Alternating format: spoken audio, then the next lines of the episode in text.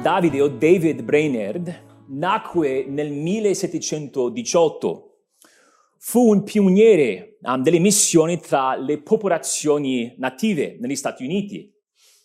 Aveva una vita difficile, una vita pesante, anche una vita breve. Morì di tubercolosi all'età di 29 anni. Andava in giro per visitare questi diversi popoli, quindi passava ore e ore a cavallo Viveva in una casetta piccolissima, con, con quasi, ah, non era quasi arridato p- per niente. Era, era, oltre a quello, un uomo malinconico, spesso depresso, spesso scorreggiato, spesso abbattuto. E oltre a quello, oltre a questa sofferenza di anima, per così dire, soffriva tanto nel suo corpo. Era un uomo debole e soffriva immensamente. Però David Branner è, è conosciuto per la sua santità. Quello che ci ha lasciato, la sua eredità, è il suo diario. Il suo diario fu pubblicato dopo la sua morte da un teologo di nome Jonathan Edwards. Quindi abbiamo il suo diario e il suo diario è affascinante perché parla di questa sua lotta. Ora, per certi versi, leggendo il suo diario, diciamo, ma sembra che era un po' soggettivo, che voleva sempre analizzarsi. E, sì, dobbiamo fare attenzione a non esagerare, però possiamo imparare da, da David Brainerd perché era così desideroso di crescere nella santità. E si può leggere questo suo diario, ci sono queste voci, queste spiegazioni, le sue valutazioni dell'andamento della sua anima. A un certo punto lui scrisse che bramava così tanto la santità che era come se fosse un dolore piacevole. Voleva così tanto essere più santo. E quando lui assaggiava con la santità, parlava della sua gioia, della sua felicità. Parla spesso del suo desiderio insaziabile di conoscere Dio. Dall'altro canto parla del disinteresse che percepiva nel suo cuore. A volte diceva, mm, sono iniziato bene la giornata, c'era un vero desiderio per il Signore, però poi andando avanti c'era poca comunione. Era un uomo che passava ore in preghiera.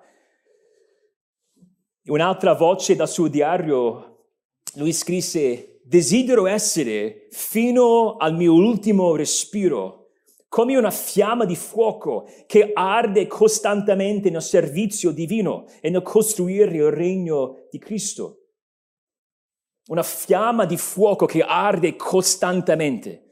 Ecco quello che voglio essere. E sappiamo che la sua fiamma si è spenta, come ho detto, all'età di 29 anni. Però il suo impatto andava avanti perché il Signore era gradito di servirsi di questo suo diario per avere un impatto, per influenzare altri missionari, tra cui William Carey.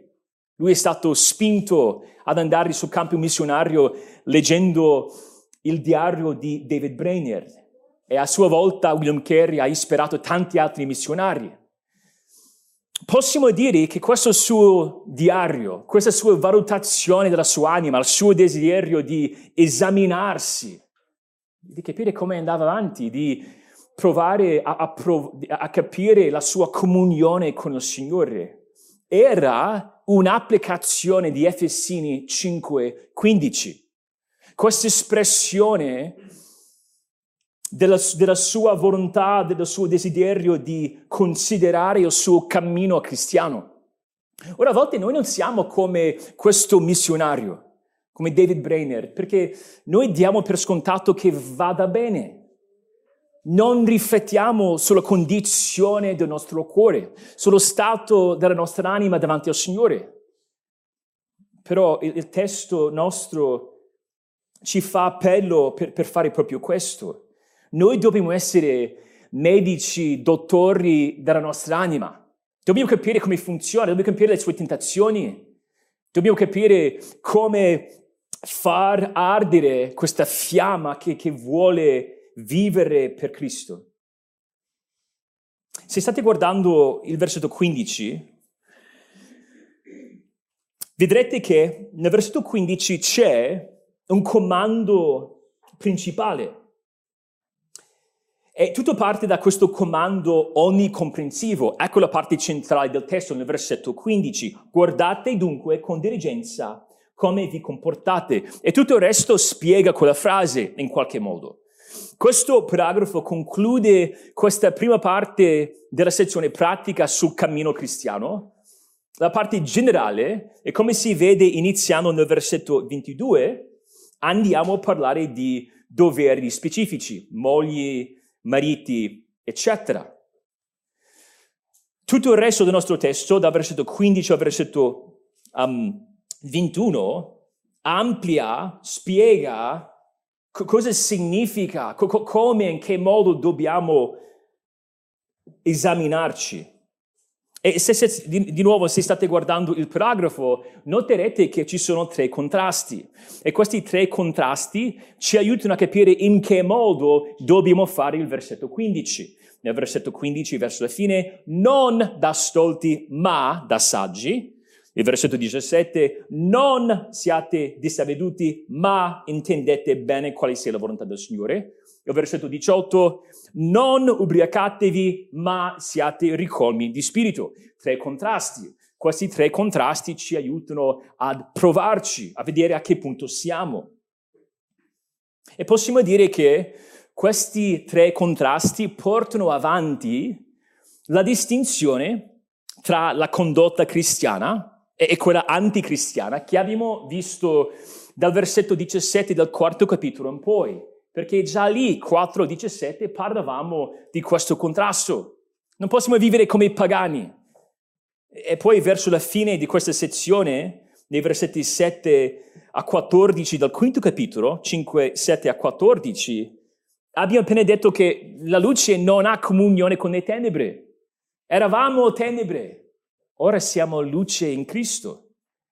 E il dunque, se guardate, se guardate il versetto 15, il dunque ci dice che dobbiamo analizzarci attentamente proprio alla luce di quello, alla luce di questa distinzione meravigliosa tra chi eravamo, tenebre, e quello che siamo in Cristo, luce. La luce di Cristo che ci ha inglobato ci permette di valutare il nostro comportamento. Prima nella lettera Paolo ci ha detto, questo è 1.18, che il Signore ha illuminato gli occhi del nostro cuore. Gli occhi del nostro cuore sono aperti. Allora possiamo esaminarci. Però a volte l'autoanalisi o, o l'autoesaminazione può essere distruttiva, può essere impaurita, può condurci verso la disperazione. Però sappiamo che Paolo non contempla un'autoesaminazione del genere perché avviene tutto per mezzo dello Spirito. Parlerà dello Spirito nel versetto 18. E ci aveva già detto che noi abbiamo lo Spirito. È una valutazione, esaminazione fatta nello Spirito. Il Spirito è la caparra della piena redenzione. Lo Spirito è il certificato della nuova nascita. È la garanzia della nostra adozione in quanto figli della famiglia di Dio. Quindi questo non è in modo impaur- impaurito o servile, devo valutarmi per vedere se il Signore mi ama o meno. Questa è una valutazione che è un'espressione del nostro desiderio di conoscere ed essere in piena comunione con il nostro Signore. Dobbiamo fare due cose nello studio di stamattina. Innanzitutto dobbiamo spiegare quel comando principale, nel versetto 15, e poi vogliamo guardare i primi due contrasti. E come si vedrà, i primi due contrasti vanno di pari passo, cioè funzionano insieme. Per capire questo comando, questa chiamata all'esaminarsi, do- dobbiamo dire che Paolo parla della maniera dell'esaminazione, e poi dell'oggetto. Molto brevemente, sempre nel versetto 15, quella frase, quel, quel verbo guardate, viene tradotto in altri passi badate, state attenti. È un appello ad avere cura sulla nostra condotta.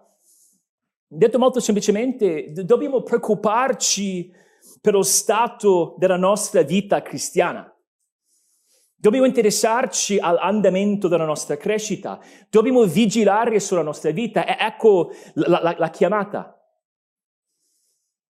E qui per poter fare questo ci vorrà una bella dose di autoconsapevolezza. Dobbiamo essere autoconsapevoli. Non possiamo confessare i nostri peccati se non possiamo identificarli. Non possiamo abbandonare i nostri peccati se non siamo disposti ad auto-interrogarci il cuore, se non possiamo disporci a riflettere sulla condizione della nostra anima, la crescita sarà impossibile. Il credente non cresce senza sforzo nello spirito. L'atleta non vince la gara senza allenarsi. Il soldato non è preparato per la guerra senza addestrarsi. E il credente non progredisce nella vita cristiana per mezzo della fede senza impegnarsi. Ed è strano perché nella nostra vita noi sappiamo che dobbiamo crescere, che dobbiamo andare avanti, che dobbiamo progredire in ogni, in ogni ambiente. Se ho un hobby e voglio imparare come suonare la chitarra, so per istinto che, che io devo me- mettermi da fare, devo praticare, devo allenarmi. Però per qualche motivo strano, quando parliamo della vita spirituale, pensiamo che sia una crescita automatica, senza impegno e senza sforzo. Ora è uno sforzo divino, non è umano, è nello spirito, però, però comunque quello che vediamo è che, che Paolo sta dicendo dobbiamo esaminarci. Ciò comprende l'analizzare la nostra vita, ogni angolazione, ogni sfera, ogni parte ogni frequenza, ogni amicizia. Dobbiamo aprirci gli occhi per vedere la trave nel nostro occhio. Dobbiamo badare a noi stessi che non siamo tentati. Galati 6. E, e poi Paolo ci dice che questa esaminazione va in, intrapresa con diligenza. La stessa parola qui tradotta diligenza si trova all'inizio del Vangelo secondo Luca, dove Luca ci dice che si era accuratamente informato di ogni cosa dall'origine, accuratamente. Paolo qui non sta parlando di uno sguardo veloce, cioè esamino due secondi e poi me ne vado. Sta parlando di accuratezza e precisione. Avete mai notato le differenze tra il modo spesso che i maschi guardano una foto? Qualcuno dice a me, vuoi vedere questa foto? Due secondi. Bella. Però, e questo non è sempre il caso, però spesso è il caso, che le donne possono mettersi lì a esaminare le foto per più tempo, specialmente se si trattano delle foto, delle foto di un matrimonio, ad esempio. L'uomo è lì a scrollare, sì, sì, bella, bella, bella, bella, bella, ok, abbiamo finito. Le donne magari mettono un pochettino di più, una, un guardare più attento, più completo. Um, possiamo pensare a diversi, a diversi modi in cui leggiamo i libri. Magari se è un libro che per me sono proprio dentro il trama, la storia, voglio, voglio, leggere e digerire bene, apprezzare ogni riga del romanzo. A volte per la scuola, so che questo non vi capita mai ai ragazzi in questa, in questa sala, però a volte per, ad alcuni capita che quando leggi per la scuola è più tipo e si girano velocemente le pagine. Stai guardando in due modi diversi. L'Apostolo Paolo sta parlando usando questa frase con diligenza.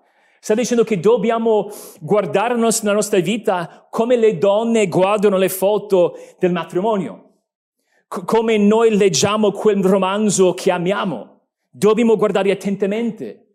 Non è allora un esaminarsi casuale. Ah, di tanto in tanto lo faccio se mi capita.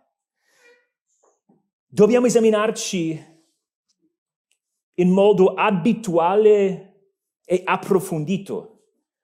Non può essere un'esaminazione occasionale o superficiale. Non è che sia una cosa che si fa una volta l'anno o di tanto in tanto, o soltanto la domenica quando il pastore parla del fatto che dobbiamo vederci nello specchio della parola. Paolo sta parlando di un'abitudine di vita. visto che Cristo è così prezioso, voglio esaminarmi per vedere se sto facendo tesoro di Cristo nel mio cuore come dovrei. Quindi Paolo sottolinea la maniera dell'esaminazione e poi parla dell'oggetto dell'esaminazione. Ecco l'oggetto dell'esaminazione. Come ci comportiamo? Ormai forse sapete già quello che sto per dire. Ci siamo ormai abituati a questo verbo. C'è questo verbo molto importante per capire specialmente la seconda metà della lettera agli Efesini, che viene tradotta, tradotto a volte comportarsi, però di base il verbo significa camminare. Parla della direzione della nostra vita, il suo and- and- andamento, insomma la nostra condotta, come viviamo. Non in parte, non è una valutazione parziale, ma onnicomprensiva. Quando Paolo parla del fatto che dobbiamo guardare bene, badare bene, fare attenzione al modo in cui camminiamo, Sta dicendo che dobbiamo capire la nostra postura di vita, chi, siamo, il nostro modus operandi. E questa è la quinta e l'ultima volta che si trova questo verbo in questa seconda parte, questa seconda metà della lettera. Vi ricordo che Efesini si suddivide innanzitutto in due parti. C'è la prima parte teologica, per così dire, capitoli 1 a 3, poi nei capitoli 4 a 6 c'è questa applicazione pratica e cinque volte in questa seconda metà si trova questo verbo. Questa è l'ultima volta. Avendo parlato così tanto del nostro cammino, ora l'Apostolo Paolo dice dovete valutarvi, dovete esaminarvi alla luce di tutto quello che abbiamo detto. Abbiamo parlato, se guardate 4.1, di un cammino degno. Il credente dovrebbe camminare in modo degno della sua elezione dal Padre. 4.1. Se guardate 4.17 abbiamo parlato di un cammino santo. Il credente dovrebbe camminare non come il mondo pagano, da cui è stato strappato dalla grazia di Dio. 5.2, un cammino ammirevole, amorevole. Il credente dovrebbe camminare nell'amore di Cristo. E poi 5.8, un cammino luminoso. Il credente dovrebbe camminare come figli della luce. Allora, a questo punto, avendo letto, avendo visto quel verbo così tante volte, possiamo chiederci queste domande, do- dobbiamo esaminarci. Ma, ma come potremmo caratterizzare o descrivere la nostra condotta, il nostro cammino? È degno, santo, amorevole, luminoso? O, o forse dovremmo impiegare altri termini per descrivere la natura della nostra esistenza? Però non dobbiamo so- solo guardare indietro per capire come dobbiamo esaminarci. Questi tre contrasti, come abbiamo già detto, ci forniscono altri elementi che possiamo sfruttare per esaminare, per provare il nostro cammino.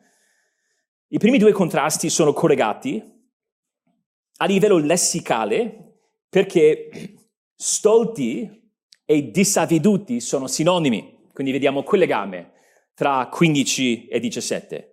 Oltre a quello, se guardate il versetto 17, noterete la frase perciò, e quel perciò collega il versetto 17 in modo stretto ai versetti 15 e 16.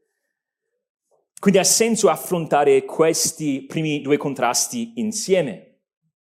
Il terzo contrasto enfatizzerà lo spirito, non vogliamo perdere di, visto, non vogliamo perdere di vista lo spirito, però i primi due contrasti parlano della saggezza. Allora, per il resto del tempo dello studio vogliamo affrontare due domande. Sfruttando i due contrasti possiamo formularli come due, contra- come due domande. Due domande per considerare la saggezza del tuo cammino. Come stai camminando? Possiamo chiamare il modo in cui cammini saggio? Ecco la prima domanda. Prima domanda. molto pratica. Stai sfruttando al massimo il tuo tempo? Stai sfruttando al massimo il tuo tempo? Il filosofo Eraclito disse, non si può discendere due volte nel medesimo fiume. Quando tu leggi un filosofo del genere, tu dici, cosa significa? Sembra, sai, una, un detto un po' strano. Non si può discendere due volte nel medesimo fiume. Sta dicendo che l'acqua scorre nel fiume, l'acqua in cui si discende oggi non è l'acqua tecnicamente in cui si discenderà domani. Sta parlando della mutevolezza della vita. La vita cambia, va avanti. I secondi passano, i minuti, i minuti vanno avanti. Pensateci, la nostra percezione del tempo e la nostra percezione dei cambiamenti della vita varia. A volte il tempo scorre, il tempo vola. Noi diciamo, ma è già, siamo già arrivati a dicembre, siamo sotto Natale, c'è il mercato natalizio. Cosa abbiamo fatto? Però altre volte, altre volte il tempo va avanti o sembra che vada avanti al rallentatore. Un giorno sembra un anno. Però noi parliamo della nostra percezione. Dobbiamo dire, sappiamo che un giorno contiene sempre 24 ore. Un anno equivale sempre a 525.600 minuti. 525.600 minuti. Siamo arrivato, stiamo arrivando verso quel momento alla fine dell'anno in cui forse in qualche modo tutti quanti ci chiediamo, ma come ho speso questi minuti che avevo? Questi 525.600 minuti? Cosa hai fatto con questi minuti? Siamo responsabili per ognuno di essi. Si dice che Ignazio, quando sentiva suonare l'orologio, diceva, ah, ora dovrò rendere conto per un'altra ora. Ogni volta che guardiamo il cellulare per controllare l'ora, dobbiamo dire, ah, passato più tempo, sono sveglio da otto ore. Sono otto ore e dovrò rendere conto al Signore per quelle otto ore. Paolo dice molto semplicemente, prima di arrivare alla questione del tempo nel versetto 16, dobbiamo camminare con saggezza piuttosto che stoltezza. La saggezza, forse come sapete, o la sapienza, è l'applicazione della conoscenza. Abbiamo già detto che qui troviamo il concetto di saggezza. Saggi, non stolti, sono mm, proprio ovviamente um, apposti. Però è difficile distinguere tra la parola stolto nel versetto 15 e la parola avveduti nella, nel, disavveduti nel versetto 17. Entrambi parlano del fatto che abbiamo un'intelligenza, una conoscenza però dobbiamo applicarla. No, non può rimanere nella testa, devi arrivare al cuore per poi, esprimere, per poi esprimersi nelle mani, nelle nostre azioni. Dobbiamo agire da saggi. Quindi stiamo parlando della, dell'applicazione della conoscenza. I, I, proverbi affermano che il principio della saggezza è il timore del, del, del Signore o il timore di Yahweh. Proverbi 9, 10. Perché la saggezza vuol dire vivere in vista del carattere di Dio che ci ha rivelato nelle scritture. Dobbiamo vivere alla luce del nome di Yahweh. Dobbiamo avere una santa riverenza nei suoi confronti. Lo stolto però è disordinato, è impulsivo. Lloyd Jones, il grande predicatore gallese del, del secolo scorso, ci dà questa descrizione dello stolto, pa- parla di ciò che governa lo stolto e dice il seguente, lo stolto è guidato dai suoi sentimenti, guidato dai, su- dai suoi sentimenti, è guidato poi dai suoi desideri, guidato dai suoi impulsi e istinti. E poi Jones dice che Lo stolto, chi è lo stolto? È colui che non considera le conseguenze delle sue azioni.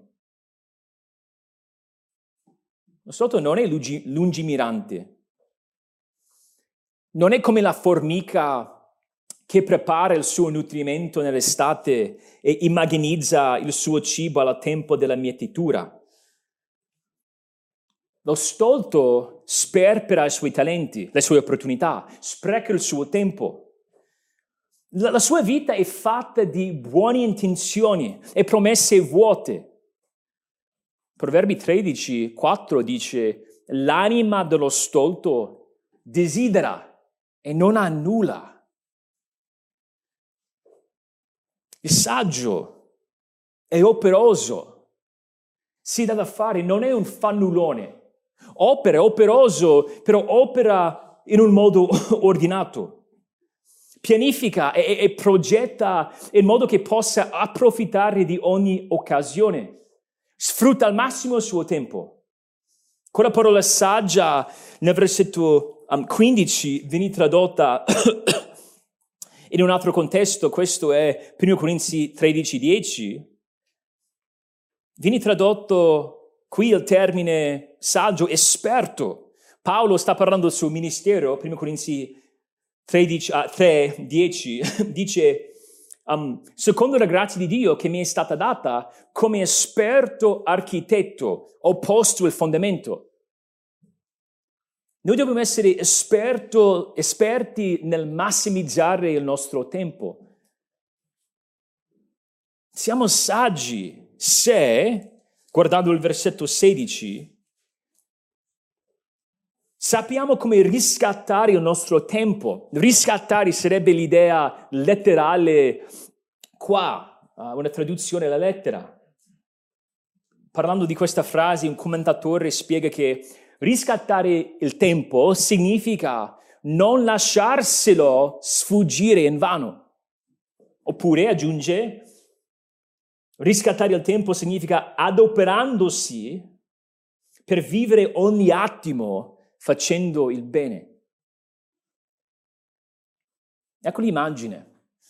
Possiamo pensare a quella persona attenta a quanto spende, quella persona che guarda tutti i supermercati per trovare la cosa, il cibo in super offerta per sfruttare al massimo ogni centesimo. Ecco l'idea. Dobbiamo essere così, dobbiamo sfruttare il nostro tempo in, in quella maniera. Il motivo per cui dobbiamo sfruttare il tempo anche qui implica un vero impegno, è, è proprio perché i giorni sono malvagi. Guardate lì nel versetto 16, dobbiamo sfruttare il tempo perché i giorni sono malvagi. In Colossesi 4 vediamo una frase molto simile, lì il contesto ha a che fare con l'evangelizzazione. Qui il motivo per il quale dobbiamo sfruttare il tempo è perché i giorni sono malvagi. Questo ci fa pensare a Matteo 6, 34, basta ciascun giorno il suo affanno. Non sarà facile non sprecare il nostro tempo.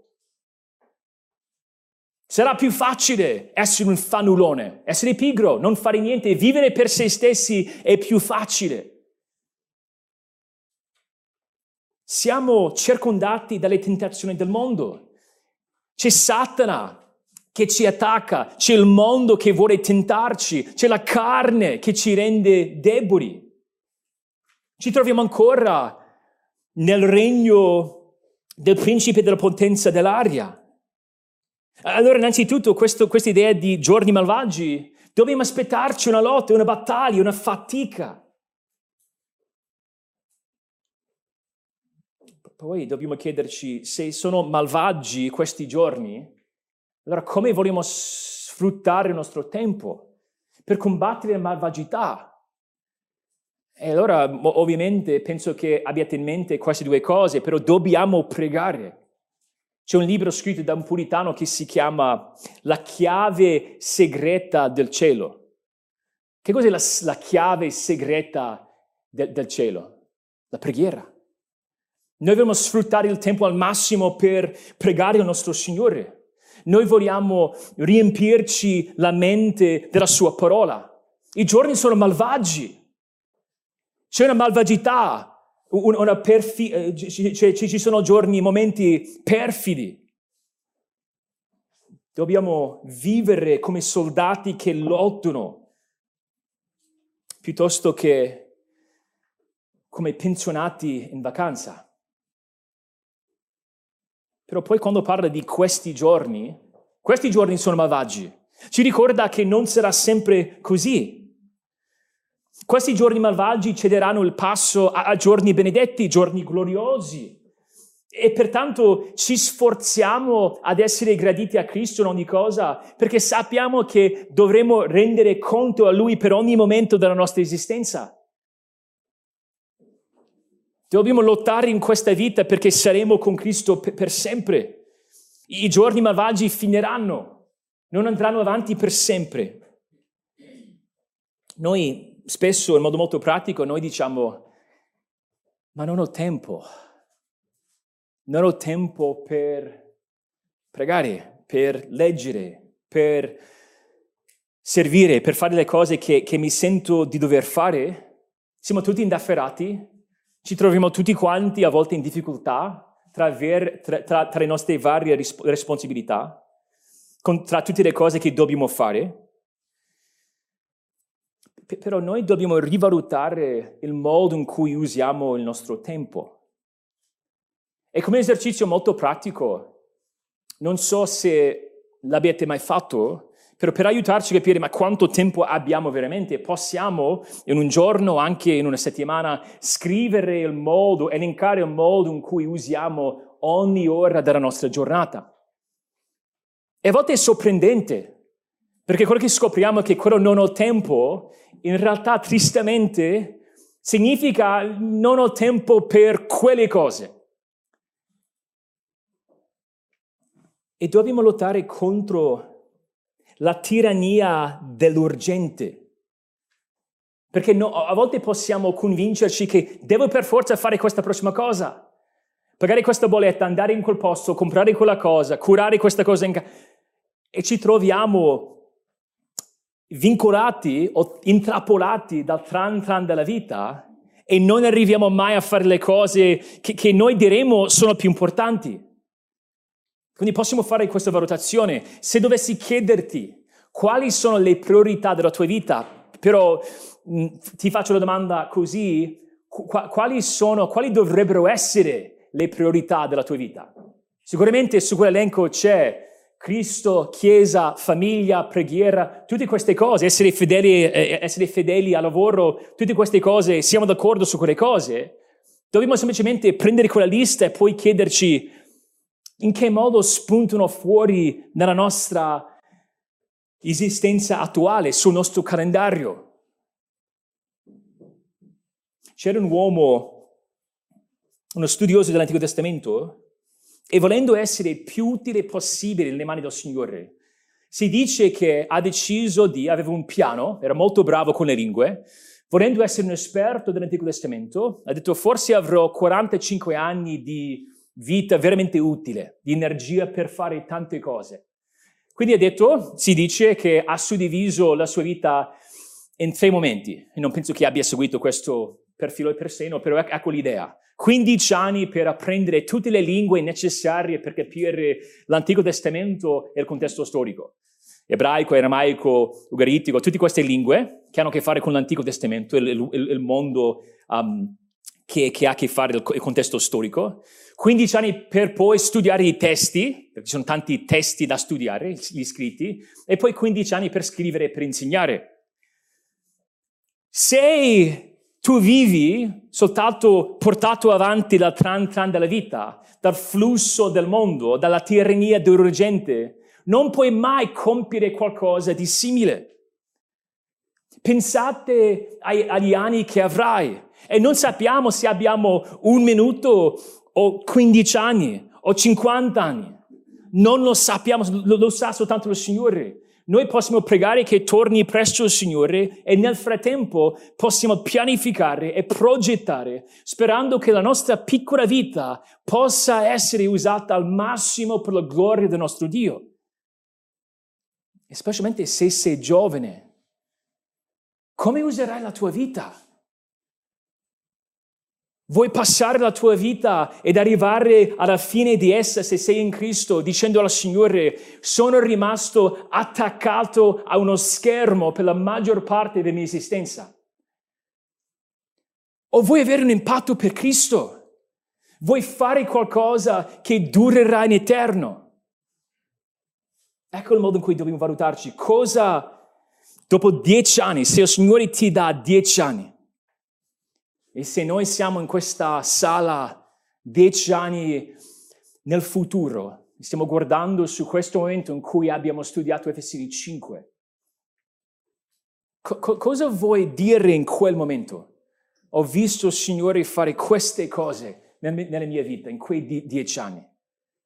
Perché se vuoi arrivare a quel momento, inizia con un piccolo passo di fede e dipendenza dal Signore questa settimana. Perché noi a volte guardiamo troppi film, noi immaginiamo che la vita è fatta di grandi battaglie, eroi che, che lotta contro il nemico. Ci sono momenti così, eroici, per la vita cristiana è fatta in realtà di tantissimi momenti molto normali. E sono quei momenti normali che si accumulano per creare una vita che, che conta per la gloria del Signore. La prima domanda è abbastanza, è abbastanza semplice. Stai sfruttando al massimo il tuo tempo? Ecco la seconda domanda, sempre inerente alla saggezza. Stai crescendo nella tua comprensione della, della volontà del Signore? Stai crescendo nella tua comprensione della volontà del Signore? Versetto 17, perciò non siate disavveduti, ma intendete bene quale sia la volontà del Signore. Il modo in cui ci vediamo è condizionato in modo molto significativo dall'ambiente che abitiamo. Quando abbiamo un mal di testa, quasi la prima riflessione che ci viene in mente è magari dovrei prendere della tachiperina. Prima che ci fosse la tachiperina, prima che ci fosse la medicina moderna, se ti venisse, ti, ti venisse un mal di testa, ovviamente non pensavi, ah, magari dovrei prendere la tachiperina. O dovevi pensare a un rimedio della nonna, o non dovevi pensarci nemmeno perché era così normale star male all'epoca. Quando noi ci chiediamo la domanda, ma, ma come sto? Sto bene? Di solito riflettiamo o rispondiamo a quella domanda in termini psicologici. In altre parole, spesso riflettiamo sulle nostre emozioni. Sto provando queste emozioni, questi sentimenti, allora sto bene, o sto provando questi sentimenti, queste emozioni negativi, allora sto male. Siamo abituati a riflettere così ad immaginarci, ad analizzarci, se vogliamo, secondo il linguaggio psicolo- uh, psicologico. Per spiegare quello che intendo, pensiamo ai secoli passati. Quando la vita era più semplice, possiamo pensare ai contesti agricoli, in campagna, contadini. Quando il contadino rifletteva su come stava, se dovesse fare sua, questa specie di autoriflessione chiedendosi come sta andando la mia vita, avrebbe pensato alle sue coltivazioni. Stanno andando bene le coltivazioni. Come stanno, come sto? stanno andando bene uh, i raccolti. Lui avrebbe valutato la sua esistenza in termini del benessere della sua comunità, della sua famiglia. C'è cibo da mangiare, allora stiamo bene. Noi dobbiamo fare attenzione perché quando proviamo a valutarci è rischioso se sfruttiamo concetti del mondo che punta tanto sulla psicologia per valutare come stiamo. Ora, non sto dicendo che il mondo della psicologia non sia in grado di fare nessuna osservazione utile, quello non è, non è il punto, però il punto è che noi, in quanto cristiani, vogliamo, quando mi chiedo ma come sto, voglio sfruttare le categorie, i criteri di giudizio biblici, quello che la Bibbia mi dà.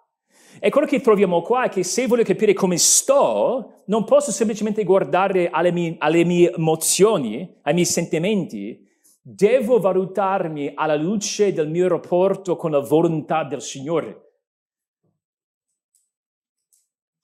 La Bibbia ci fornisce un altro criterio per sapere se stiamo bene o, me- o meno, la conformità alla volontà di Dio.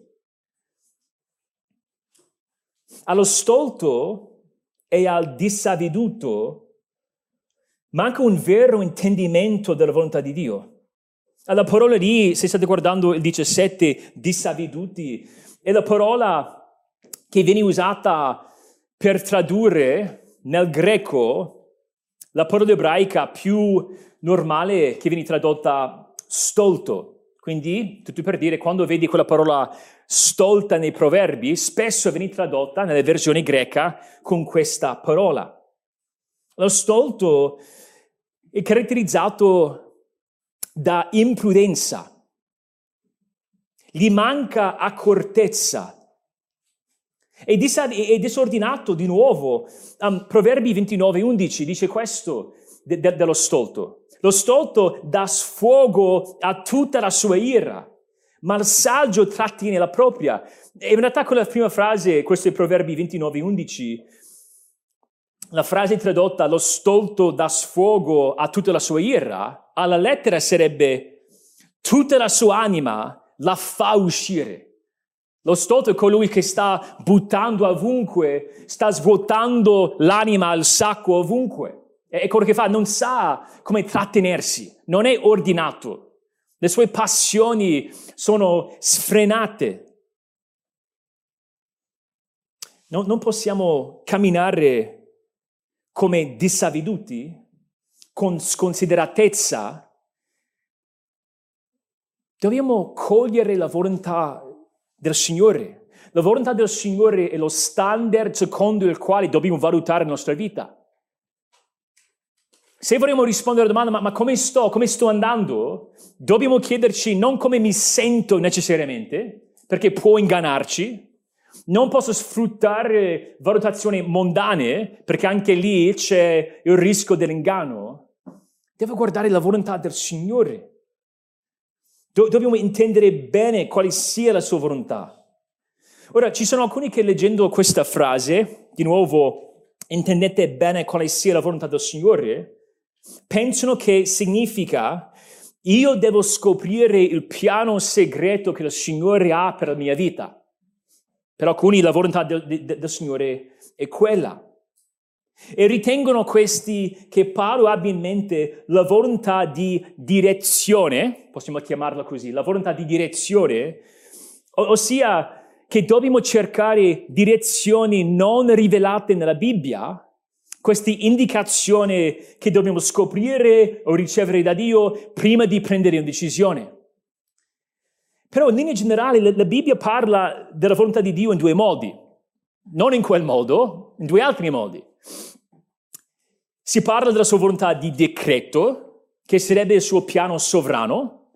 Efesini 1.11 ci dice che Dio è colui che compie ogni cosa secondo la decisione della sua volontà, della propria volontà. Quindi c'è la sua volontà di decreto, il suo piano sovrano, e c'è pure la sua volontà di precetto, cioè la sua legge, la sua legge morale. Ad esempio, 1 Tessalonicesi 4.3, questa è la volontà di Dio, che vi santificate. Però la Bibbia non ci dice mai di dover divinare o presagire la sua volontà prima di agire. Dio non ci ha mai promesso di rivelarsi un piano segreto. Ecco il piano segreto per la tua vita. Non ci dice di agire così. Dobbiamo comportarci con saggezza per mezzo dello Spirito, dipendendo dalla parola rivelata nelle scritture. Un autore di nome Dion dice questo volendo aiutarci a fare ordine della volontà di decreto, la volontà di, di, di, precetto e poi questa volontà di decisione che stiamo dicendo non è un concetto biblico.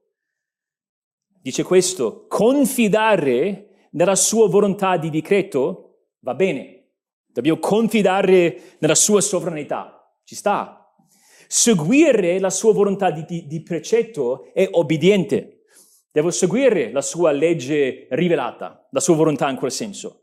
Poi dice questo, aspettare per la sua volontà di direzione è un disastro. E penso che abbia ragione. Ci sono tantissimi credenti che amano il Signore, sono sinceri, però sono impauriti, paralizzati. Non possono prendere decisioni perché stanno aspettando per qualcosa che il Signore non ha mai promesso la rivelazione del suo piano individuo e segreto per la loro vita. Infatti, quando arriviamo a questo punto in Efesini, siamo al quinto capitolo. Dobbiamo guardare il modo in cui Paolo ha parlato della volontà di Dio prima di questo punto. Innanzitutto parla della sua volontà in termini della sua volontà di decreto, del suo piano, ma, ma non in linea generale, parla del suo piano in Cristo. Ed è probabile che Paolo abbia in mente Cristo, la volontà del Signore, di, di Cristo. Guardate ad esempio 1.9, perché nella lettera agli Efesini la volontà di Dio è collegata con il mistero. So che da un po' di tempo che non studiamo il terzo capitolo, però nel terzo capitolo si parla tanto del mistero, però ancora prima, nel primo capitolo, guardate il versetto 9, si parla del mistero della sua volontà. Cos'è il mistero della sua volontà? Guardate il versetto 10, dove Paolo parla di questo piano di ricapitolare tutto in Cristo. Cristo sarà il capo al di sopra di ogni cosa. Qual è la volontà di Dio? Di arrivare a quel punto, di portare avanti quel piano. Capitolo 3 si parla di questo mistero. Un solo corpo, di cui Cristo è il capo, composto di giudei e gentili. Ecco la volontà. Allora, l- intendere la volontà del Signore significa allinearsi con il suo piano di magnificare il figlio. Vuol dire dare la priorità al grande mandato, alla missione di Cristo. No, non devo dire in modo così egoistico. La cosa più importante è quello che il Signore vuole fare con me, come se Dio dovesse adeguarsi al mio piano personale. Siamo fin troppo individualisti. Devo chiedermi quale sia il piano del Signore, il mistero, la sua volontà, ed è di magnificare Gesù Cristo. Ed è lì che devo valutarmi. Posso chiedermi in modo molto semplice, ma sto crescendo nella mia comprensione per questo piano e il modo in cui posso sottomettermi adesso? comprendo sempre di più la sua volontà. Esisto, sono animato da quel proposito, o sono anim- animato da altri propositi.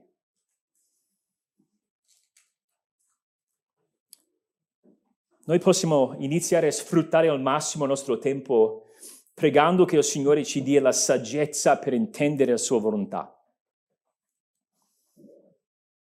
Se ci manca la saggezza per il nostro cammino, possiamo chiedere al nostro Dio che dona a tutti generosamente senza rinfacciare e ci sarà data. Oh Signore, vogliamo pregarti perché sappiamo che tu sei un Dio generoso, anche quando noi siamo mancanti, sappiamo che tu ci dai um, l'opportunità di crescere nella saggezza. Ecco la bellezza, la preziosità della vita cristiana che possiamo crescere. E vorremmo chiederti, Signore, di, di darci um, un, un cuore riflessivo in modo che possiamo metterci in discussione, in modo che ci sia un nuovo desiderio di essere onesti con noi stessi, affinché possiamo vedere più di Cristo che noi possiamo usare la nostra vita, che possiamo ardere per vedere il tuo nome onerato. E oh Signore, prego tutto ciò nel nome di Cristo. Amen.